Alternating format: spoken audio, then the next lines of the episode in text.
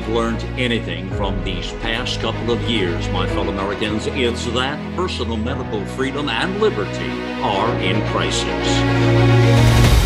America Out Loud Pulse brings together the top experts in healthcare-related fields to keep you a beat ahead. We've been seeing a lot of breaking news lately on the AI. I've been following this Neuralink, Elon Musk, and it seems like all the billionaires are involved in the AI stuff. What are we missing, huh? And so you have that all part of it. But this AI, there's so many warnings now coming out and signals that sort of could be problematic, I think. That it's a very interesting topic, actually, with Neuralink, if you've heard of Neuralink and all of that. But we'll touch on that and a whole lot more, friends. Welcome into America Out Loud Pulse. It is indeed here, Malcolm Out Loud, along with my co-host, Dr. Peter McCullough. Dr. Peter McCullough. Okay, always a privilege to be with you, my friend. And all right, so before we jump into Elon Musk and this Neuralink and AI, and actually, I'm actually juiced about this because I never spoke to you about this part of the equation, and I'm anxious to get your thoughts and tease that up with listeners right now and some of your reactions. But let's first go to a big development and a huge story in your state, and that is the very popular Attorney General Ken Paxton impeachment, which has been talked about for some time now. And the charges are extensive. I mean, bribery, misuse of office, there's all kinds of charges. I have a whole list of them here. And it was delivered to the Texas Senate now. And it's interesting because his wife is a state senator as well. Fascinating. Political family there. Imagine being a fly on that wall, huh? And but what do you make of this story with Ken Paxton? Big roots to Trump, but he's in trouble. He's been under fire for a few years now with a variety of disconnected allegations. One is, an illicit affair, but it was arranged through a business associate. Another one is some type of favor for another business associate. And, I have to tell you that these types of charges, ought to go through, through civil court or some standard process. So they've been hanging out there. And what Paxton really was doing is, he was cracking down on Pfizer and their illegal marketing of the vaccines. Okay, he had, very strongly come out against Children's Hospital of Austin and transgender surgeries. And so you think this is political in nature? I can say I didn't know this. I didn't know you were going to say that, but you think this is political in nature then? Oh, absolutely. I think this is political in nature, given his stance on the big issues of the day, COVID-19 vaccines and transgender medicine. So they dug up some residual prior allegations and really escalated them. He got into a showdown with the person in charge of the House. I believe it was Dade Phelan in Texas. And there were, separate allegations that Speaker of the House was inebriated. And this whole thing turned out to be just a giant conflagration.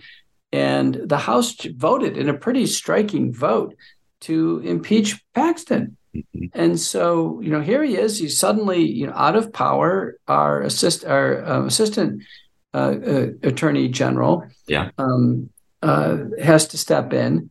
And now Paxton can't proceed on any of these inquiries on Pfizer and the vaccines, or transgender medicine. So until August, the hearing they're talking about late August. Right. And so now the Senate, has to do the trial. But we haven't had someone at this level be impeached in Texas since I was a kid in the Senate. It's very rare. Very, very rare. It's very rare. It looks like it's politically motivated. And what people are really saying, Malcolm, is they're saying, oh, my Lord, this biopharmaceutical complex is so powerful that if an attorney general really goes after it, watch out. And they this is interesting to me. This is fascinating. So you watch a lot of the tea leaves right there in Texas, and you're pretty confident. I mean, you feel confident about this, what you're saying. I do. I can't see that, you know, some prior and one of the allegations is, and I should be exact about this, it's really hard to fathom against Paxton, and it's what were the allegations? So here we go. That allegations include taking bribes from a real estate investor, right, trying to protect that same investor from legal action, abusing powers of office, and firing staff members who reported his misconduct. You know, and again, this is something, these aren't new. These have been in the background for they go back to 2014 and 2015 is how far back they go. Yeah. There's 20 articles of impeachment. Right. And I have to tell you, I don't see any of these being particularly compelling. I mean, if they were, things would have moved forward. So here's one that it says bribery charges stem from a business associate whose name is Paul, allegedly employing a woman with whom Paxton had an affair in exchange for legal help, and Paul allegedly paying for the renovations to Paxton's home. Other charges date back to Paxton's pending 2015 felony securities fraud case, including lying to state investigators. I mean, come on, 8 years and this isn't resolved. And this sounds like this idea that a business partner would offer up a woman for an affair, and then it's too much. Well, as I read it, back in 2015, there was a state grand jury indicted him on securities fraud charges, and they said he duped the investors by selling shares of a technology company without registering as an investment advisor representative. When you start to look at these, and I have to tell you, I've looked at this stuff enough in the political world that I would say to you that all of this would even if this is on its face, what you say and what they're saying, it would basically make them a politician. And I say that not to be tongue in cheek, but do you realize, Peter, that if we sized this up across the board of all politicians, and if we really knew, I'm telling you right now, our House of Representatives in Washington and our Senate and then all of these states, if we size this up and we accounted everybody for these same charges, and I looked at all those charges, I've looked at every one of them. I have to tell you, you know how many people we'd lose across the country? Your state senates, your state representatives would be bare, and your Congress, there'd be hardly anybody left. I'm telling you, this is all par for the course. When you're a politician, it's a sad state of affairs of politics in America is what it is. But this crap goes on all the time. It's just hard to imagine this one business associate who does some renovations on the house. They claim that he got some special treatment from Paxton. I just went from Article 20 back to 10. I don't see anything here at all. Now in February of 23, he agreed to a $3.3 million settlement and an apology, but no admission of wrongdoing with four of the whistleblowers. Now, these were the whistleblowers. This claim comes from 2020, by the way. There were 7 top Paxton aides in 2020 that publicly accused him of bribery and abuse in his office. But those 7 are no longer there. They're gone. They were either fired or resigned or left or something, quit or whatever. But none of them are there anymore. And they accused him of using his authority to benefit political friend, the gentleman you said, Nate Paul there, who's a real estate investor who had donated tens of thousands of dollars to Paxton's campaign. But again, my point of this, and I'm not being a smart guy here, this is just, I'm sorry, but this is all politics in America. I'm not seeing anything here. And this is the way it works, I'm telling you right now. Are many of these things true? Probably. Does everybody do them? 100% absolutely. Do they call grounds for impeachment? Not at all. In other words, our system is really messed up. And it's like a free pass when you get into political office to do stuff that you wouldn't do as a civilian. Does that make any sense?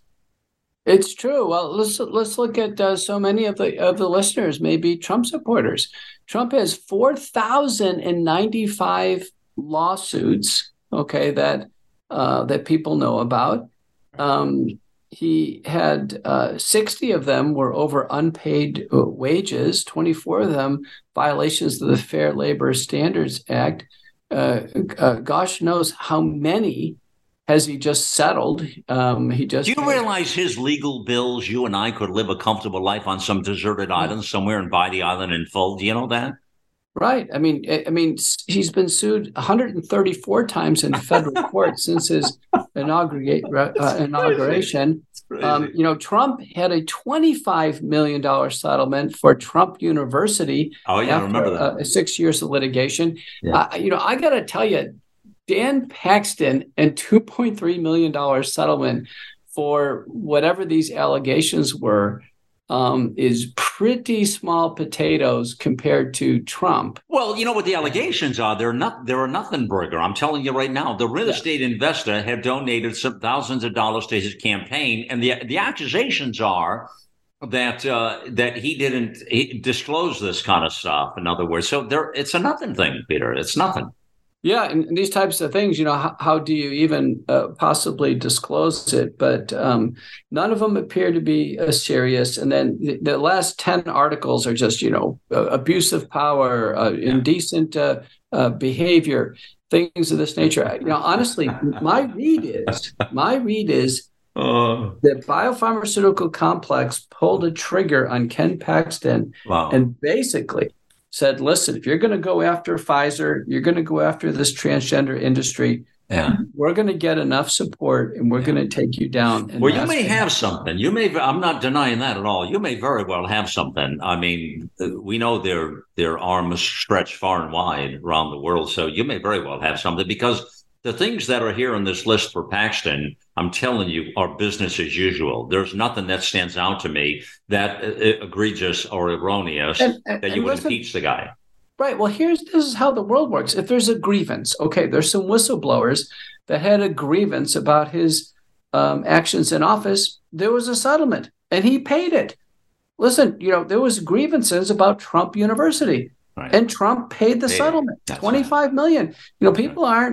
People aren't hanging Trump over Trump University. No. I mean, so this is the situation where now we have Lieutenant Governor Dan Patrick in. We have Ken Paxton, who's essentially been neutralized. He was going full force on these investigations. Yeah. Our House of Representatives, and really, I think, a shocking vote. I mean, there's a shocking number of Republicans that voted to impeach Paxton. Why do you think that is? Why do you think that is, the Republicans? I think they're part of the complex. In the tank, yeah. Well, listen, I think the pharmaceutical and Texas Medical Board and all the hospital systems lobbying efforts are huge. Do you know Texas Medical Board is fully in favor of transgender medicine? Oh, my God. This is sick. Wow. This is really sick. Well, don't forget, Austin, Texas is full of leftists. Leftism is a disease in Austin, Texas, for sure. So you think of Texas as totally red, but it's not that case, Peter, really. You're right. You're absolutely right. You go to Austin, Texas, you start to get flashbacks of San Francisco and just the they're having a lot of troubles there. You're exactly right, with homelessness, all kinds of the same problems. This is pretty sad. It's one of the saddest things to me. It's all in the blue cities. And I'm not trying to be funny here, but all across our country, I've been talking about it for a decade now, 10 years. I've been really concerned with American cities, great American cities, because to have a great nation, you've got to have great cities. And when you look at San Francisco, Los Angeles, Chicago, New York, Austin, it's across the board, people. They are really third world entities now. They become inhabitable for people that want to live a decent life. I mean, they're horrible. The homelessness and the drugs running rampant and the crime. I wouldn't want to live in that kind of a setup. There's no way I would do that. It's pretty sick, and it's all over the place, Peter. Sad. Yeah, I completely agree. So Texas, in the last sets of general elections, all the urban areas, Dallas-Fort Worth included, they vote blue. And it's only the less urban areas, and this is true across the, in generally across the whole country, it's only the less urban areas that vote red. Yeah. And the problem with blue today, and to be clear with listeners, we're not, let me just share with you, the problem with the blue that we're talking about, it's not the blue, it's the dark blue. And the dark blue, yeah, it's not the blue. We're good with the blue. The JFK Democrats, we love those people. They're cool, man. Independents, moderates, left of center, that's America. I'm cool with those people, okay? It's the dark blue. The dark blue is leftism. It's progressivism. It's Marxism. It's communism. That's what we're talking. It's all right there, people. And that's what that is. And they hijacked the party. It's a perfect example of what's taking place. So that's the dark blue that is running America's cities, Peter. I'm telling you right now, that's the problem we're having in this country. I've studied this for years, know this from the back of my hand, and it's sick what's happening. We're losing our country. And a lot of it's this conversation we're having right now, these cities. It makes me sick, ill. And I hate to see it because I love our American cities, but I wouldn't live in any of them now. Well, here's the significance of this. Remember, in each state, the real independent long arm of the law is the attorney general. It really is. I mean, the attorney general has independence from the House and the Senate and the governor, and really can launch independent investigations of really big things. Mm-hmm. And when an attorney general effectively gets neutralized over a weekend, over 20 articles of which there's virtually nothing there outside of a settlement that he paid and something that's 8 years old. Wow. I mean, 8 years old, that's long past the last several elections. People have made their decision at the ballot box, right? I need to send them this interview after we're done here, this conversation we're having on the show, and get them on Viewpoint or something, man. He's going to be pleased to know that somebody's telling the truth out there, Peter. It's going to be like, wow. I mean, but yeah, he's been hoodwinked here, obviously, here. Well, can we change it up a little bit? I want to talk to you about this AI, if you're good with that, okay? This Neuralink here. Have you ever seen a time in life where the conversation has changed so dramatically? You're seeing more concerns, alarming messages, disclaimers from very influential people about the danger and the concern of AI and everything that propagates around AI, what it could do to humanity. Are you seeing those as well? I am. AI, we mean artificial intelligence. And people would say, well, what's that? Well, in a sense, artificial intelligence is as simple as talking into your iPhone and asking Siri for something, right? So Siri, who won the World Series back in 1962? And you'll have an answer. So artificial intelligence has been coming along and has improved over time. I had somebody in this conversation recently said, aha, artificial intelligence is here. Doctors are going to be replaced. And I chuckled. I said, if I could get an ounce of help on an electronic medical record, if I could get even a smidgen of electronic assistance in my practice, I would be thrilled, let alone artificial intelligence replacing me. Give me a break. Yeah. I mean, there's been an artificial intelligence in medicine called Watson for the longest time. Mm-hmm. And if you feed in all this information, you just keep feeding reams of information, Watson can give you a list of diagnoses. Yeah. Well, that's something a doctor can do in 2 seconds just by, looking at a patient. And so Watson never became of any use because it's like a giant, information grinding machine. And the doctor can do this, readily with the alacrity of, medical training and years of experience. But what we're talking about with AI is not in medicine, but in another realms. So let me give you an example that I think is really going to be disruptive. And I predict it's going to happen. I predict that phone conversations by voice will become quickly unusable and untrustworthy. And you already know this. Do you know that about 70% of phone calls, Malcolm, right now are just robocalls? Yeah. Right? So they're already robocalls. And now it's been said that if you got a call and you picked it up, it could be from a friend or a person that you'd recognize. Yeah. And the AI, the computer would be talking to you and you couldn't recognize whether it was your friend, your real friend, who's the person, or a impersonating computer. That's exactly right. That's exactly right. I just talked about this with Dr. Peter Breggin, the brilliant Dr. Peter Breggin, the world psychiatrist, right?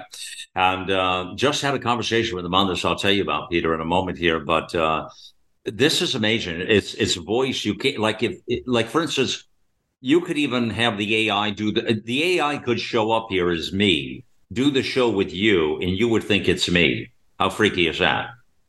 Yeah, or even worse, it could be something like this. Let's say you and I are in this friendly relationship, and then I say something like to you, Malcolm, this is off the record, but didn't a police officer come to your house last night, or didn't you and a friend do this business dealing?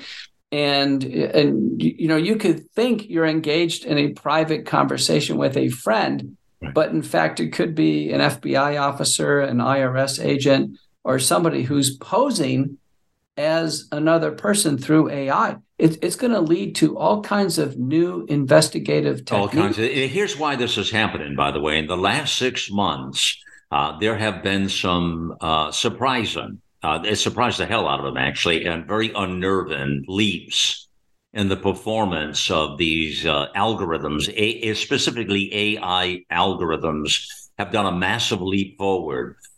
And it surprised them. And that's why we're seeing, I didn't expect to see this at this point where everybody was so alarmed.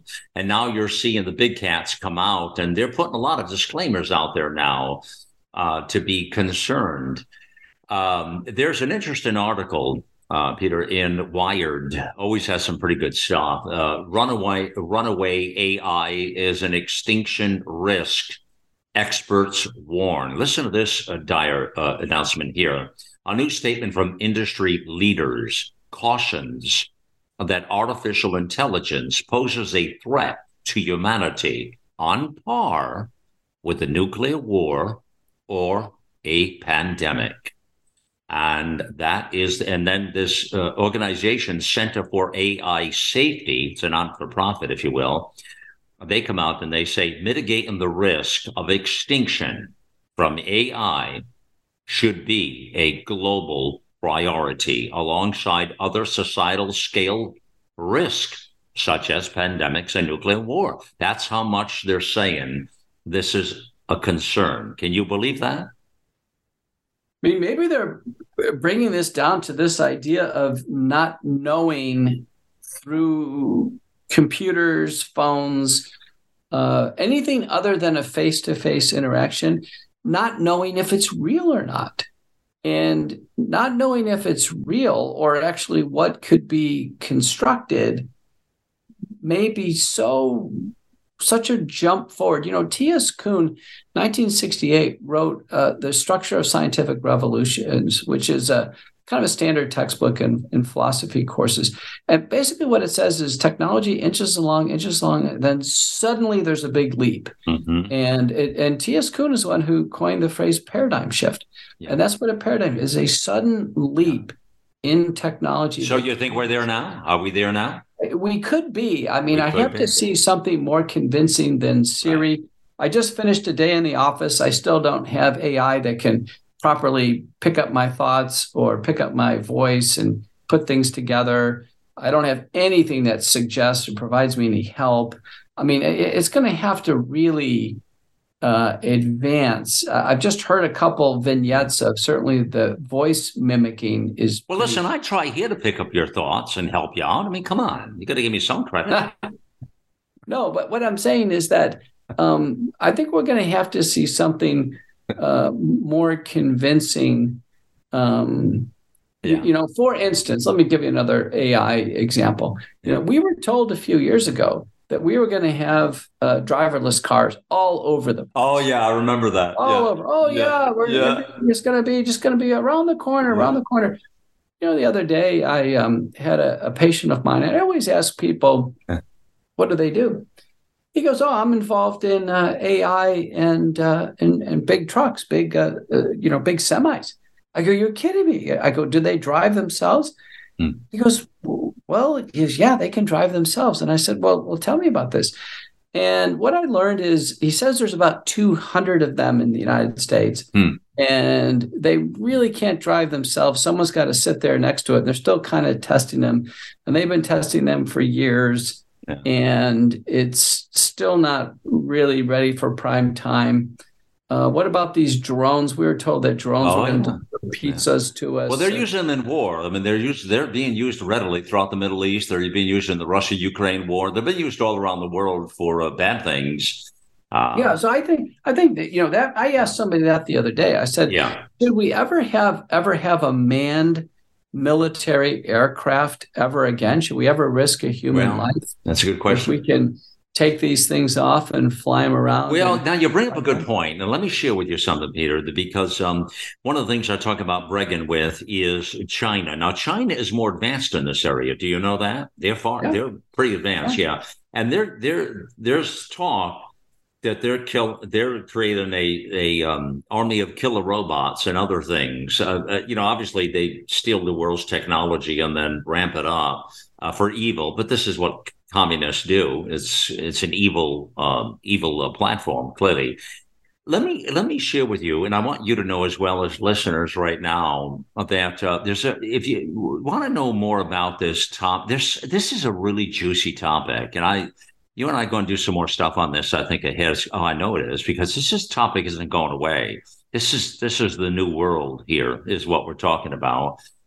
There's an interesting article, op-ed on America Out Loud. Now, I'm going to give you two of them right now, and I want Dr. McCullough to hear this as well. But you can find them on the left sidebar on Talk Radio Talk is where we put the things we're talking about on Talk Radio on the sidebar there.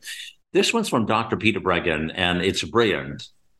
It's titled, FDA Approves Physical Control of the Mind by Musk's Neuralink, okay?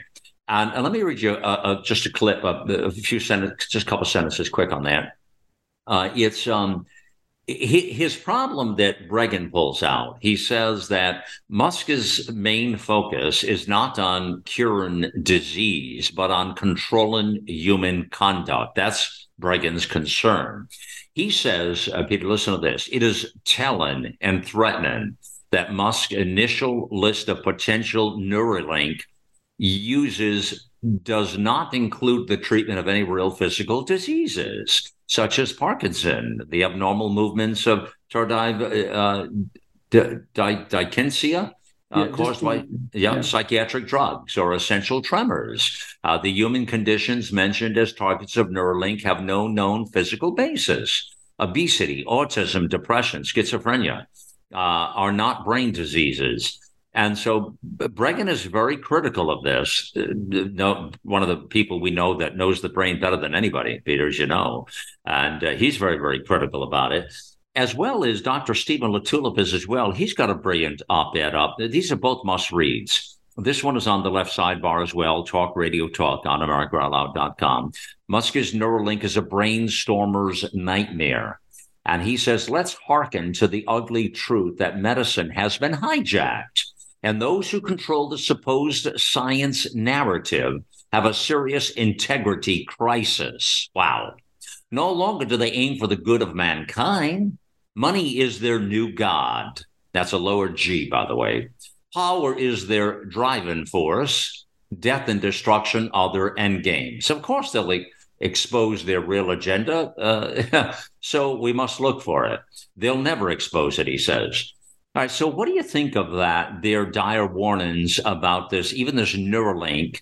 What do you think about it? Well, I read the Breggin piece. He also sent a really good kind of, if you're on his email list, and I always encourage our listeners to subscribe to some of these really, scholarly works, and Breggin is the best of the best. What he's pointing out is we use deep brain stimulation in medicine right now. I just had a patient in my office have a deep brain stimulator implanted for Parkinson's. And boy, what an improvement. I mean, it was stunning. She could barely walk. Her hands were so tremulous, she couldn't even use them. And she just walked in, glided in. It was like night and day. I have another patient who's got a stimulator in because of intractable headaches. And so the technology exists right now. What Musk is proposing with this Neuralink is different. And what Breggin correctly points out is the Neuralink, it has, it involves a craniotomy. It involves electrodes being placed. They put the electrodes in your brain. Right. Electrodes in your brain. And it's more of a diffuse electrode that would go in over the cerebral cortex and then move down to essentially some type of pulse generator by the mastoid down below the ear. But what Musk is really proposing, as Breggin points out, is not curing these motor diseases, Parkinson's, tardive dyskinesia, these horrible conditions. He's talking about actually changing human thought. That's right. And trying to, the diseases that he mentions are impulse types of diseases like obesity, as an example. They're trying to control people, he's saying.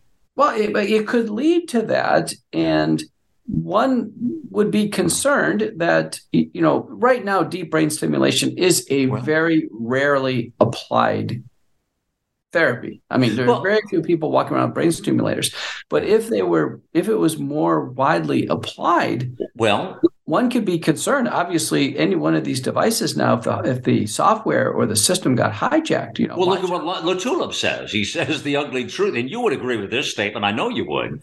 The ugly truth is that medicine has been hijacked, and those who control the supposed science narrative have a serious integrity crisis. You agree with that statement? Well, we have people who, in a sense, are becoming, I think, very eerily interested in human medicine. Mm-hmm. Who are not doctors, Elon Musk and Bill Gates that's right.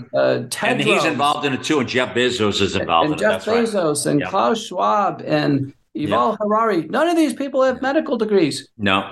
Malcolm, these types of people, as successful and wealthy as they have, they don't have the wealth of education and knowledge. Right. From the time I finished high school to the time I was fully baked in my training, Malcolm, it was 17 years. So these people are intellectual in the medicine space. They're intellectual children. Thank you for that. Doctors. Yeah. Well, what came to my mind is Satan doesn't have a degree either in this stuff, but he certainly gets. Well, yeah, he certainly gets away with it. But you mentioned 17 years, and thank you for saying that. I always applaud that, and I always marvel at your, and I say this, but listeners know what I'm talking about, but you always are amazing, you're brilliant, and this is why it happens. You come up with things out of thin air sometimes, and how does somebody do that? Well, you do that with 17 years of commitment, man. I mean, you do that with a serious life equipment. I know. And then you add on all the clinical experience, all the scholars. Yeah, that's why you are who you are, man. All the additional research. And what I'm saying is these people got to where they were. I mean, Musk got to where he was because he put his mind to an innovative automobile, the Tesla. That's right. He is on the edge. Yeah, he put his mind to space travel. And he's amazing. He's doing amazing stuff, Yeah. Right. Yeah. But this idea that these people, get too close to a field that really should have its independence, its objectivity, should have its altruistic beneficence, all these characteristics of medicine, these are quickly being eroded. And boy, did we see it with the messenger RNA. Well, that's exactly what Breggin says. That's exactly what he says. Listen, we got to take a pause in just a moment here, but I got to tell you right now, you're gonna love this, Peter. I know you'll want to hear it as well. I did the most fascinating interview with Dr. Peter Breggin. I just love that guy. Love that man. And did a full hour with him and I. This is the first interview with him being back now. You're going to appreciate this, Peter. It's the first interview. He's just suffered a pretty severe bout of COVID pneumonia back the last couple of months that was pretty hard hitting. And they were concerned, were they not, Peter? Right? They were definitely concerned. You were involved in that as well, helping them and others. Yeah, although I wasn't as worried as others. I mean, he was pretty sick, though. He's pretty sick. We get early treatment. But he's 87 years old, brother. I still wasn't worried. Well, I'm glad you weren't ready. He tells listeners on the show I did with him, and he I forget he's 87. I'm always thinking he's, like a young snapping 84, 85, Peter. I forget he's 87 since, I met him when he was that age. And I'm thinking, 87, are you sure? He's like 87. He's got to be the youngest. You think of 87. Our president's, what, 80? You think of 87. He's like the new 87 going on 55, maybe 45. I don't know. He's as brilliant as he is today as he ever was. And he's so sharp and witty and such a privilege to work with, I have to tell you. So I did a full hour with him. That show is on The Voice of a Nation. And it's, listen, you're going to love this title, Peter. You're going to love it. Will Musk's Neuralink also be safe and effective? Right? Yeah. That's the title, right? There's the question, right? Is that it? And, you know, I'm looking at a tweet from Elon Musk from February 1st to 2021. He says, Neuralink working super hard to ensure implant safety and is in close communication with the FDA. If things go well. Well, who trusts the FDA anymore? I mean, come on. This is 2021. We might be able to do initial human trials later this year. Yeah. I got to tell you what, this is not exactly moving at rocket speed here. You know, that was 2 years. Hard to say, though, if we're making those kind of leaps. I don't really know. And it's hard to say. We're waking up one day, and I'm expecting to see an army of robots outside of my window coming down the boulevard. I don't know, man. I don't know. I'm just saying. I have no idea what's going on with this AI stuff, but it's a little freaky. And the fact that it's happened in our lifetime, like everything else has happened in our lifetime, and why should I be surprised, right? I don't really know. Anyways, well, we did. Well, you know, I think let me just say one last thing. I think when we get our first kind of AI phone call, now we did get a little taste of this in the last few years. And I think parents listening to this need to be aware of it. The AI has advanced enough, and by the way, the kids are on the internet enough. Where each person has established their own profile, meaning that it's possible through public use to know what someone looks like and what they sound like. And parents have already gotten calls that sound like their children, and their children say that they've been kidnapped. And it goes down extortion. Yes. Yeah. And their child could be sitting right next to them. I've seen it. Yeah, it's been happening. You're exactly right. There's been several documented cases of that. And again, that's the problem that Breggin and I talk about on the show, is that it can be used for evil. That's where the good and evil fight come in. There are a lot of bad players in the world, sadly. I predict it'll be used for evil long before it ever gets to something used for good. Because the evil is just too quick. I guess. I don't know. And so remember, one of the first uses of video on the internet, Malcolm, was pornography. Oh, yeah, I'm sure. Pornography long before it was. Maybe. I don't know. It's always evil, though. It's always, all right. Education, yeah. We're gonna go to pause here. But that show now with Breggin, it was such an enjoyment to have him on the full hour. Make sure you listen to that, Peter. I know you will. Will Musk's Neuralink also be safe and effective? Breggin is at his best. He's at his best in this hour. And we had a great time. And anyways, it will be on when you're listening to this on Talk Radio on Wednesday, it'll be on podcast. Within a day or so, you'll see it on the front page of America Out Loud. Be sure to listen. But as you're listening to this on Talk Radio, it would have just played yesterday. But give it another day or so, it'll be on Talk Radio. But anyways, listen to the program. You're going to love it. And I'm excited to get him back. I said to him, it's like getting on the horse and, riding the horse again, man. And he was such a privilege to play with. We're going to get him on regularly on Voice of a Nation. And by the way, friends, last point, and we'll go right to pause here. The Voice of a Nation is back from a hiatus. We went on hiatus the end of November to launch all this new stuff and all the new programs. And I've been busier than a one-armed paper hanger. But here I am. And we relaunched it back. But we're in the 8 o'clock spot now. We're in Tucker Carlson's spot, and that's intentional. And it's called Malcolm at 8. And it's still The Voice of a Nation, but we rebranded a little bit to say, okay, you can always catch it at 8 o'clock. The encore's at 8 in the morning if you miss us, but 8 p.m. Eastern time. I hope you'll tune in Monday through Friday. We're going to grow this thing like a rocket ship. Got a whole team of expert writers and content providers and amazing people that are part of the journey here. So executive producer and the whole bit here. So join us there and listen to Breggin's show. Will Musk's Neuralink also be safe and effective? Going to pause right now. We'll join you just on the other side of America Out Loud Pulse. Listen to Malcolm, the voice of a nation, on iHeartRadio or our free apps on Apple, Android, or Alexa. Maintaining a strong immune system has never been more critical. Nutrition company HealthyCell created Immune Super Boost to help you strengthen your immunity, unlike other supplements that don't work. Immune Super Boost is not a pill. It's a gel you swallow with ultra absorption of science-backed nutrients proven to support immunity, like vitamin C, D3, zinc, elderberry, and echinacea. Go to HealthyCell.com and use limited time code OUTLOUD for 25% off your first order. Risk-free. Love it or your money back, guaranteed. HealthyCell.com, code out loud.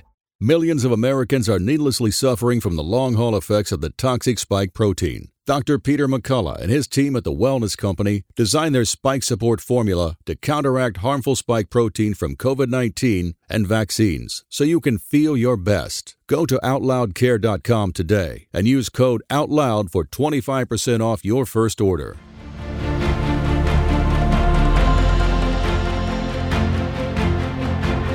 It was Henry Wadsworth Longfellow that said, "Lives of great men all remind us we can make our lives sublime and departing, leave behind us footprints on the sands of time."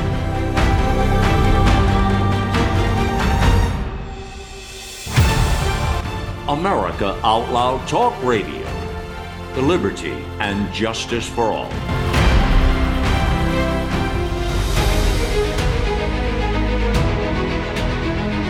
We join you back here, friends, on America Out Loud Pulse. It is Malcolm Out Loud here, along with Dr. Peter McCullough. And again, the McCullough Report, Saturday and Sunday. It is must-listen to talk radio at 2 p.m. Eastern Time, Saturday and Sunday. I'll tell you, I love the weekends. We have great vibe, just great programming, and we got a lot of groupies. You know, they turn the radio on Saturday and they listen. I don't know if they do anything else, but they're listening to America Out Loud Talk Radio for the whole weekend, I got to tell you, man. And the program is just tremendous stuff. And but Dr. McCullough does the most marvelous job with the McCullough Report at 2 p.m. Saturday and Sunday. On the network. Malcolm, do I have a treat this weekend? Boy, I've been waiting for this interview for the longest time. Dr. Robert Clancy from Sydney, Australia, somebody who I visited over when I was there. I went to his apartment there. He lives in a very nice apartment in Sydney. And we do the entire show on the nasopharyngeal microbiome. Oh, I've seen that. All the organisms that live in the nose and the mouth and the lymphoid. Well, that should be interesting after the summit we did, no? Yeah, and swallowing all of this and how the intestines communicate with the lungs.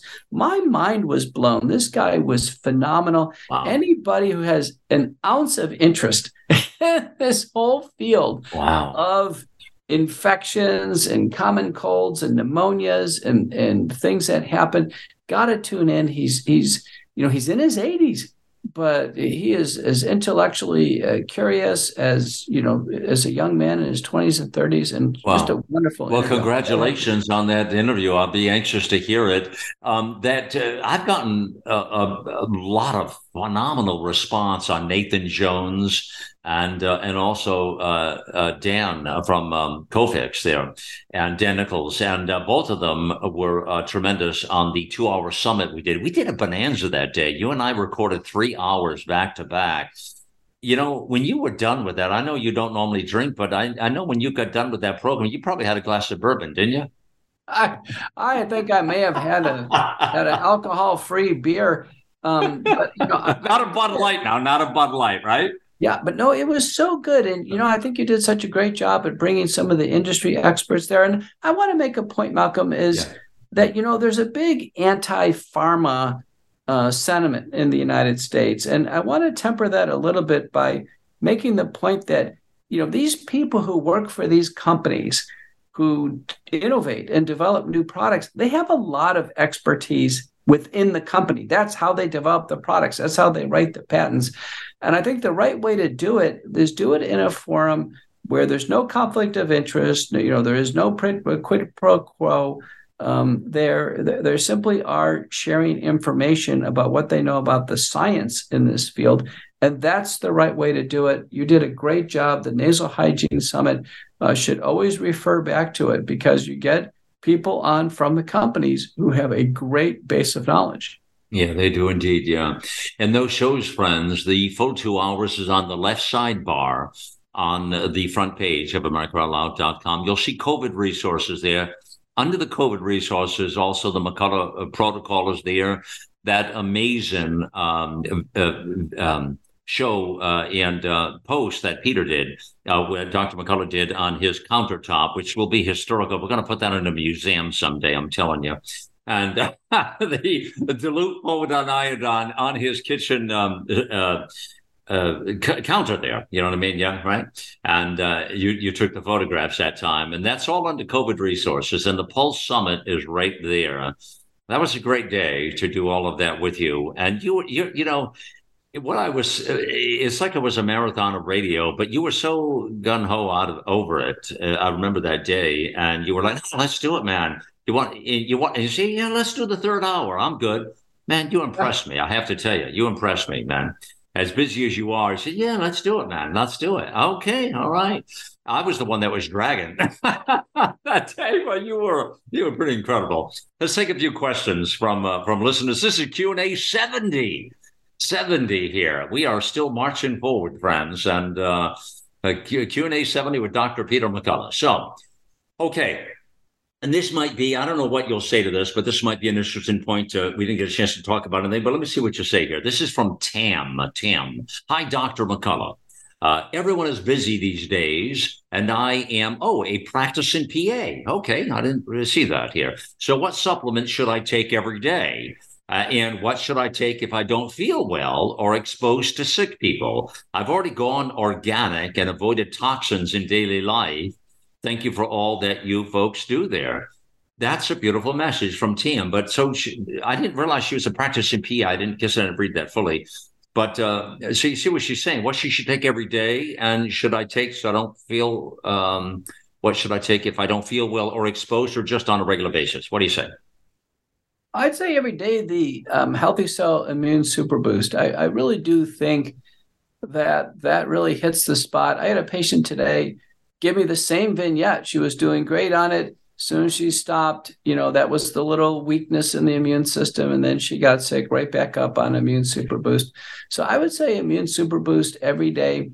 When someone's getting sick, I have no problem going twice a day on various supplements, but in the setting of acute sickness, let's say a viral illness, I like zinc 50 milligrams, vitamin D temporarily at 20,000 units a day, vitamin C 3,000 milligrams, even up to every 4 hours. You got to take a lot of vitamin C. Okay. And, I've recently changed out my polyphenol recommendation from quercetin to a slightly different derivative of the turmeric, and that is curcumin. Yes. And so curcumin, recent studies, Malcolm, really are impressive. Curcumin, 500 milligrams twice a day. I think that's a good boost when someone's sick, and then get on the nasal and oral hygiene as we talked about in the summit.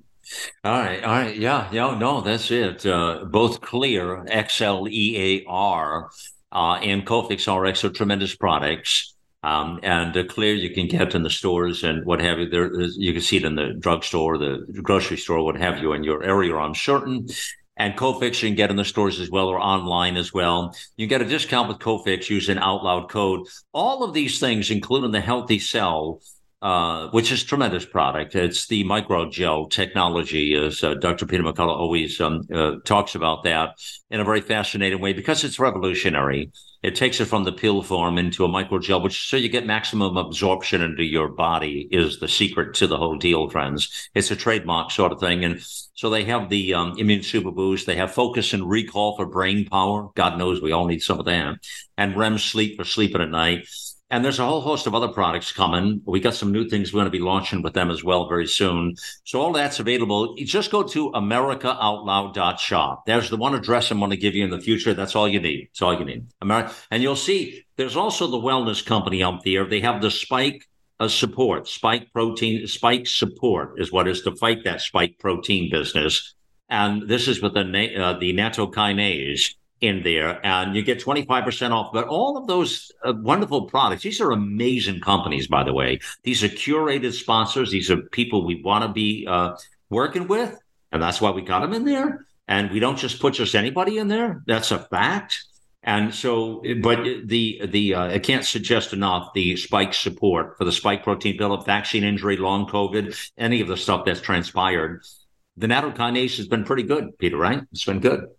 Natto has been the single greatest advance we've had in the long COVID era of time now, Malcolm. Post-vaccine, COVID-19, spike protein in the body, multiple studies showing natto kinase, the only substance that dissolves it. More and more anecdotes coming in. I can't make any therapeutic claims right now because the large randomized trials are not in, but we're now combining natto kinase, curcumin, of which there is a randomized trial now in patients vaccinated post-COVID. That's positive.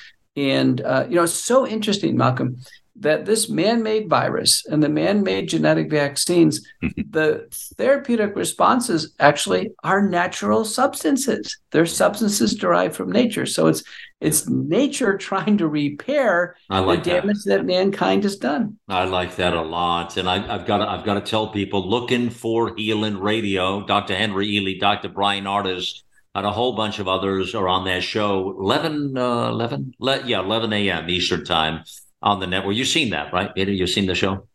I've seen it. I've certainly listened to it. And Henry, I'm more straight up science. Henry gets into the grooving mental healing part of it as well, kind of mind, body, and soul. But that is part of it. And that's what the naturopathic doctors bring to the table. It is. I love the naturopathic doctors. They're tremendous. And, we're invested heavily into it. We got it all over the network, and so we're serious about it. We're very serious about it. Jackie says, my question, concern, is if the mRNA and our vaccines end up in our food supply, is there a possibility the dosages may be harmful?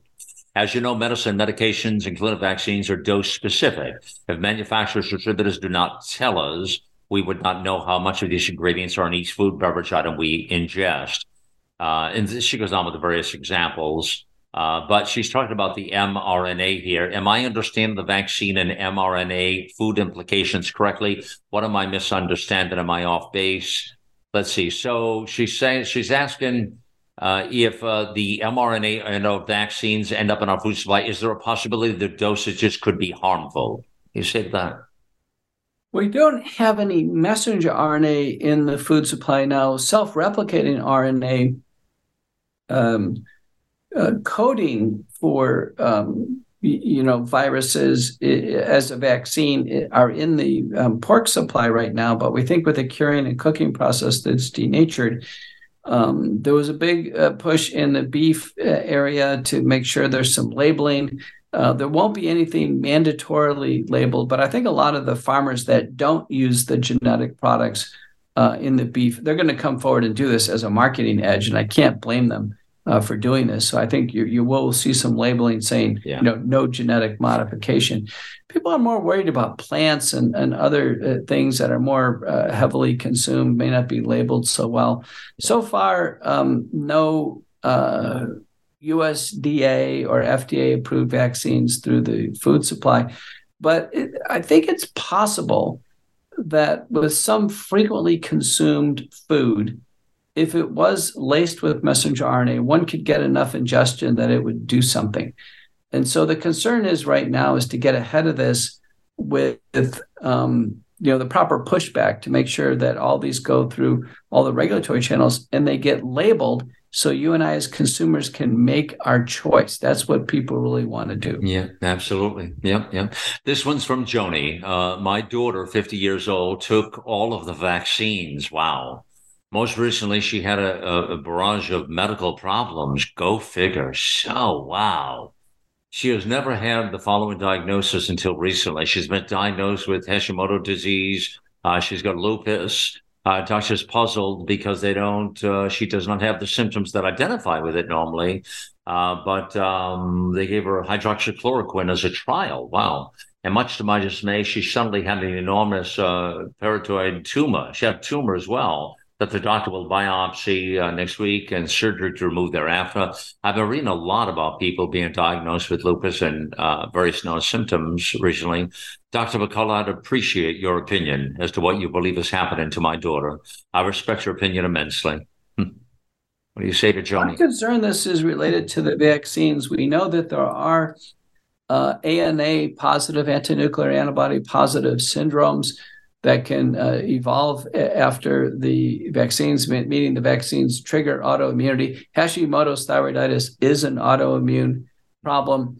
And like the doctors treating this patient, I also empirically use hydroxychloroquine, and I've talked to other doctors about it. So when we see ANA positivity, we do treat it. We use hydroxy for COVID anyway, so it's not necessarily a reach to do that. But the point is the vaccines have installed the genetic code. The body is seeing these abnormal proteins and then attacking its own cells. If the cells that are being attacked, if they don't collapse and kind of auto-digest themselves, a process called autophagy. If autophagy fails, and then exposes some of the normal human nuclear antigens back to the immune system, we get actually an ANA-positive autoimmune syndrome. Indeed, that appears to be what she has. And the telltale sign here is that she doesn't have the other features of lupus, like hair falling out, pericardial effusions, joint aches. Would a spike support and autokinase help some of those, or is that a stretch? Yes, because we believe the spike protein is part of the pathogenesis of generating autoimmunity. So in the case I had in my office, I used hydroxychloroquine. I used, because it was inflammation, I used colchicine, which we always use in COVID, and also natokinase spike support from the Wellness Company. All right, friends, there you go. I want to get one more in here from Tina. Thank you for telling the truth. Well, that's all we do here, Tina, but thank you. And staying strong for medical freedom. My friend's 20-year-old daughter just developed heart problems for the first time in March. She got the vax for college. Oh, boy. I'm not sure exactly what the name of her heart condition diagnosis, but it wasn't beating correctly. Well, that's good enough for us here. They repaired a portion of her heart and now needs a pacemaker. Now, put in a couple of weeks. My friend asked if it could be from the vax, and doctors told her, no, it's a birth defect. My friend got mad at me when I told her about the Pfizer reports that I helped read, and I suspect it's the vax. It seems like doctors can tell my friend anything to not make it from the vax, not make it the vax, you know. Are doctors lying to cover up heart damage by vax because they are afraid of getting medical licenses revoked? What do you think? They could be either willfully blind to vaccine problems or potentially, concealing their thoughts regarding etiology. But this one sounds like a congenital heart defect, and I wouldn't necessarily jump to the conclusion it's the vaccine. But it's always a thought. Any new heart condition occurs after the vaccine that the vaccine could have played a role, or at least made a congenital syndrome, bad situation worse, right? Or just make it more apparent, right? So someone can have a congenital problem and it's not been brought to clinical attention, and then some type of symptoms with the vaccines bring it to attention. Thank you for that. Thank you. Think about what just happened, friends. Now, Dr. McCullough, that was the last word right there. He just listened to that question carefully and came back with an answer you were not expecting, right? I appreciate that, man. Yeah, I mean, really, though, think about it. Think about the answer he just gave. It wasn't just trying to, assault the vaccine sort of thing. No, he listened to what the question was, and could be a whole lot more. Very, very good. Excellent. Friends, that's a wrap here on the Q&A number 70. And stay close by. Lots happening here on the network. It's a privilege to have you here always. Thank you for joining us on America Out Loud Pulse. Always a beat ahead.